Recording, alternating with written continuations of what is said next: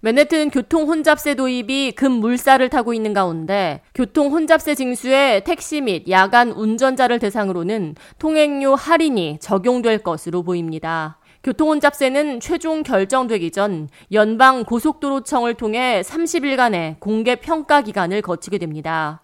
별다른 지적사항이나 문제가 제기되지 않는 한 이르면 내년부터 운전자들은 더 많은 비용의 통행료를 지급하게 될 예정입니다. 30일의 공개 평가 기간을 거쳐 최종 승인이 될 경우 310일 동안의 카운트다운 기간을 거쳐 최종 시행에 들어갑니다. 연방 고속도로청의 최종 승인이 계획대로 진행될 경우 메트로폴리탄 교통공사는 2024년 봄부터 교통 혼잡세를 징수하게 되며 징수 대상은 주된 정체 구간인 맨해튼 60 Street 남단 상업지구로 진입하는 운전자들입니다. 뉴욕시는 연간 10억 달러의 재원을 확보해 MTA 시스템 개선에 투입한다는 계획입니다. 메트로폴리탄 교통공사는 12일 금요일 환경평가 조치 중 하나로 60스트리트 남단으로 진입하는 운전자 중 자정부터 오전 4시 사이에 진입하는 운전자를 대상으로 혼잡세를 50% 감면할 것이라고 전했습니다. 평가에 포함된 정의 구현의 일환으로 한 달에 10회 혼잡세를 낸 저소득층 운전자의 경우 이후에는 25%의 할인을 적용키로 했습니다. 혼잡세 10회 납부에는 야간 운행료는 포함되지 않습니다. 뉴욕시는 운전자 할인 프로그램 혜택이 약 5천만 달러에 달할 것으로 예상하고 있습니다.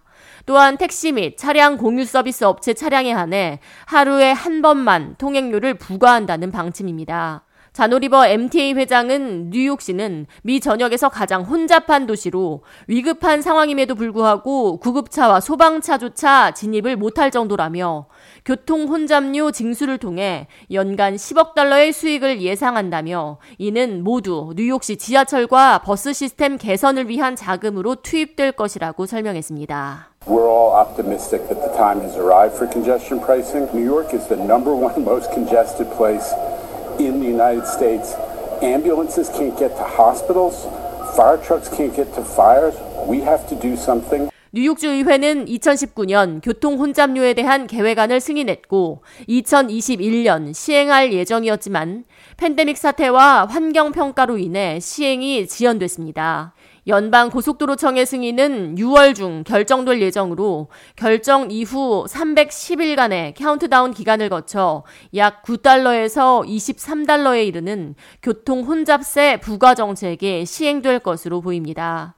하지만 이번 계획안을 놓고 북부 뉴욕이나 뉴저지에서 매일같이 맨해튼으로 통근하는 시민들은 초당적으로 반발하고 있습니다.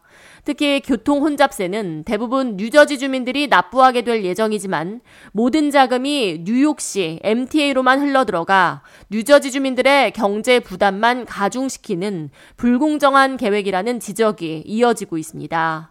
이에 지난주 뉴저지 조시 갓하이머 연방 하원 의원을 포함한 의원들이 캐시 호컬 뉴욕 주지사에게 서한을 보내 즉각 교통 혼잡세 부과 계획을 중단할 것을 촉구했습니다.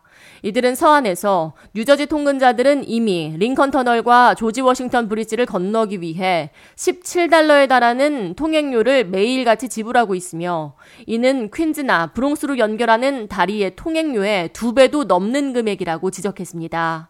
이어 교통 혼잡세 징수로 인해 뉴저지 주민들은 매일 통근을 위해 40달러에 달하는 금액을 지불해야 하는 것이라며 이는 높은 물가로 생활고에 시달리고 있는 주민들에게 부담을 가중시키는 잔혹한 처사라고 지적했습니다.